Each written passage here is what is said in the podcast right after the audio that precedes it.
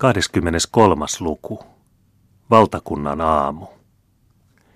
Elokuun lopulla nousee aurinko kello viisi aamulla ja jo heti neljän jälkeen alkaa sarastaa. Sekä Bernhard että Paul Bertelsköld olivat eräänä semmoisena aamuna ylhäällä ennen aurinkoa. Ihanan aamun ensimmäinen lapsuuden ihanuus oli kirkastuksen tavoin levinnyt yli koko tienoon.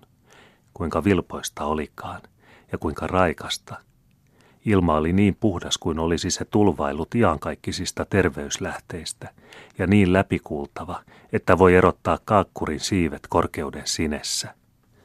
Kaste kimmelteli suurina kirkkaina helminä heinikossa niin, että pihamaalle ja puistoon oli kuin seulottu säihkyviä jalokiviä. Järven rannan alla lepäsi vielä viileän yösumun hieno harso – Sumujen ylitse kuvastuivat koivujen keveät lehdet ja kuusien tumma vihreys vasten ruskottavaa aamutaivasta.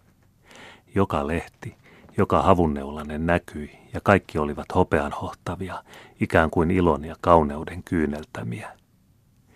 Niistä, jotka eivät ole tottuneet nousemaan vuoteeltaan ennen auringon nousua, on omituista nähdä, kun puiden ja rakennusten varjot lankeavat pitkinä länteen idän purppuraisten pilvien heijastamina – Pitkät varjot ovat muutoin kuin iltaajatukset ja ennustavat yötä, mutta kun ne ennustavat katoavaa pimeyttä ja koittavaa päivää, kuinka peräti toisenlainen onkaan silloin niiden herättämä tunnelma. Paul tunsi selvästi, kuinka hänen sielunsa yö alkoi valjeta, kuinka uusien aikain aamu alkoi hänelle koittaa. Puistossa oli jo monta tuntia parvi nuoria kylän poikia ja tyttöjä ahkerasti laitellut kukkaissalkoja ja lehtikoristeita, ja siellä oli tekeillä jotakin muutakin salaperäistä uuden rakennuksen luona tuolla portin pielessä. Sama lehtimaja, joka edellisenä kesänä oli koristeltu Kreivin syntymäpäiväksi, oli taas tapahtuva juhlan keskustana, ja koko tämän tärkeän toimituksen johtaja oli vanha siivo puutarhuri Bäriflykt, joka ei tähän saakka, ollen vähän pitkävillainen kaikessa siivoudessaan, ollut voinut unohtaa kärsimäänsä vääryyttä, mutta joka nyt vihdoinkin oli taipunut kuultuaan, että hänen vanha emäntänsä oli palannut pitkältä matkaltaan. Oli kuin olisi hän nyt kaksinkertaisella innolla koettanut sovittaa itsepintaisuuttaan, ja häntä auttoi tässä kömpelösti, mutta sydämensä pohjasta eräs rotevajäseninen mies, joka otsansa hiessä työskenteli neljän miehen voimalla. No Leo, sanoi Paul, et viihtynyt kauan Tukholmassa. On vaikea viihtyä, kun ei ole syötävää. Mutta miksi tulit Ruotsiin? Miksi? Siksi, että sain seitsemännen kerran repat papin tutkinnossa. Kärpäset olivat pilkuttaneet Gadolinin koodeksin. Ei hevonenkaan olisi voinut lukea semmoista hebreaa. Silloin ajattelin, olkoon, minä lähden ja rupean kuninkaan rakuunaksi. Ja sen vuoksi hurrasit niin riivatusti kuninkaalle. Mutta eihän sinusta tullutkaan rakuunaa. Mitäs vielä? Kuningas nauroi nähdessään minut ja sanoi, jos minulla olisi elefanttipoikaseni, tulisi sinusta heti rakuuna, mutta ei ole koko Ruotsin valtakunnassa sellaista konia, joka jaksaisi sinut kantaa. Tahdotko ruveta sivusmieheksi jalkakaartiini? En kiitoksia vastasin, se ei sovi arvolleni. Olen saanut seitsemän kertaa reput papin tutkinnossa. Menen Paul Bertelschöldin luo, sanoin mä, ja rupean ennemmin hänen rengikseen, sillä kas hänkin on akadeemikus. Katsos vain noita oppineita, sanoi kuningas. Ne ovat ylpeitä ne. Tahdotko Leo ruveta koulumestariksi uuteen kansakouluumme? Kiitos vain. Ei taitaisi olla hulluinta. Kyllä minä isken järkiä poikiin. Olkoon menneeksi. Isäni on käskenyt minua hankkimaan kelpo miehen siihen toimeen, ja jos lupaat, et sulasta hyvän tahtoisuudesta lyö poikia kuoliaaksi, niin käy kaikki kuin itsestään. Voitan katsoa, etteivät kärpäset pilkuta katkismusta. Jumala sinua siunatkoon. Tiesinhän, että olet siivis sinä, ja kun me vasta tappelemme kisällien kanssa, niin huuda vain minua, sanoi Leo niistä ihastuksissaan neljästi nenäänsä. Aurinko oli sillä välin kohonnut ihanana ja majesteetillisena kuin satujen kuningatar metsän yli. Järvi välkkyi, metsä hohti, ihmisten kasvot loistivat ilosta. Tuli ihana aamu sumuisen yön jälkeen. Vähitellen heräsivät muutkin Falkbyyn asukkaat, ja varhaisimpia oli itse Kreivitär. Hän oli kuin hyvä haltijatar läsnä kaikkialla. Hän muisti kaikkea ja kaikkia, paitsi itseään. Mutta Kreivitär Ester ei aavistanut, että juhla suureksi osaksi oli häntä varten.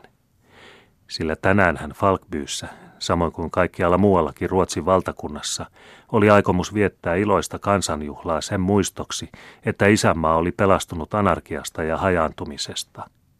Varmat viestit olivat nyt tulleet Tukholmasta, ja kenraali Pehlinin ajatukset kansan mielipiteistä osoittautuivat kerrassaan paikkaansa pitämättömiksi. Ei kukaan aikonut tarttua aseihin – kaikki olivat kyllästyneet säätyjen loppumattomiin riitoihin ja tervehtivät yksimielisellä ihastuksella nuoren, rakastetun kuninkaan nousua valtaan, jota hän käytti niin maltillisesti ja joka enemmän kuin puolueiden lahjottavissa oleva hallitus ja leppymätön vainoamishalu lupasi kansan vapaudelle todellista varmuutta. Koko Ruotsin valtakunta kulki tähän aikaan ikään kuin ihastuksen hurmauksessa. Tutut ja tuntemattomat syleilivät toisiaan vastaan tullessaan, ja hurraahuudot kuninkaan kunniaksi etenivät Ruotsin pääkaupungista pitkinä, toistuvina kaikuina vuoresta vuoreen ja laaksosta laaksoon, Pohjanmeren rannikoilta Saimaan ulapoille ja Öresundin lippuja liehuvilta aalloilta Lapin kalastajamökkeihin, kauas Inarijärven yksinäisille rannoille. Kun siis kreivi Karle Viktor Bertelsöld myöhemmin kirkkaana aamuna ilmestyi kauniille, lehdillä koristetulle parvekkeelle Falkbyn puistoon ja puhui kokoontuneelle kansalle miehullisia, jaloja sanoja valtakunnan vaarasta, vieraiden valtojen vehkeistä, onnettomasta eripuraisuudesta, joka nyt puoli vuosisataa oli erottanut kansalaiset toisistaan, ja nuoren kuninkaan urhollisuudesta, siitä, että hän oli uskaltanut panna kruununsa ja henkensä alttiiksi valtakuntansa pelastukseksi. Ja kun hän sitten kehoitti kaikkia vapaasti ja rohkeasti vannomaan valan uudelle hallitusmuodolle ja uskollisesti kaikissa vaiheissa elämään ja kuolemaan lain ja vapauden, kuninkaan ja isänmaan puolesta, Silloin nousi tämänkin kokoontuneen kansan sydämestä yksi ainoa ääretön, yksimielinen riemuhuuto, ja vala vahvistettiin huutamalla, eläköön kuningas, joka kaikui äänekkäämmin kuin koskaan ennen sitten Kustaa Adolfin aikojen. Kunnon itäjööttalaiset olivat ilosta humauksissaan. He huusivat äänensä painuksiin, ja heidän hurraahuutoihinsa sekaantui suomalaisjättiläinen basso kuin jalopeuran karjunta. Tämä päivä oli vapaapäivä koko Falkbyn väelle, ja puistoon oli pitkille pöydille katettu muhkea juhlaateria kaikelle kansalle. Kunniasiaan sai Flintamuori, hänen piti istua ylimmäisenä kreivin ja kreivittären väliin, ja hän istui siinä niin kauniina ja tukka lumivalkoisena ja katsen nöyränä. Heidän kummallakin puolellaan istuivat Bernhard ja Paul Bertelschöld, pitäjän kirkkoherra, ja tämän rinnalla Veera, ja sitten Beriflykt, Leo, Martti ja talon muut läheiset ystävät, jopa itse skoonelainen Rasmuskin, joka vannoi, että Tammakin tallissa oli hurrannut kuninkaalle. Pila ei ollut juuri hienoa, mutta sillä oli tarkoituksensa. Sillä jos siihen aikaan maan eläimet, ilman linnut, veden kalat tai Ruotsin ja Suomen ikivuorten harmaa graniitti olisivat voineet puhua, niin ne olisivat maiden ja merien yli huutaneet, eläköön kustaa kuningas. Ja niin tuli ehtoo ja aamu Ruotsin valtakunnassa.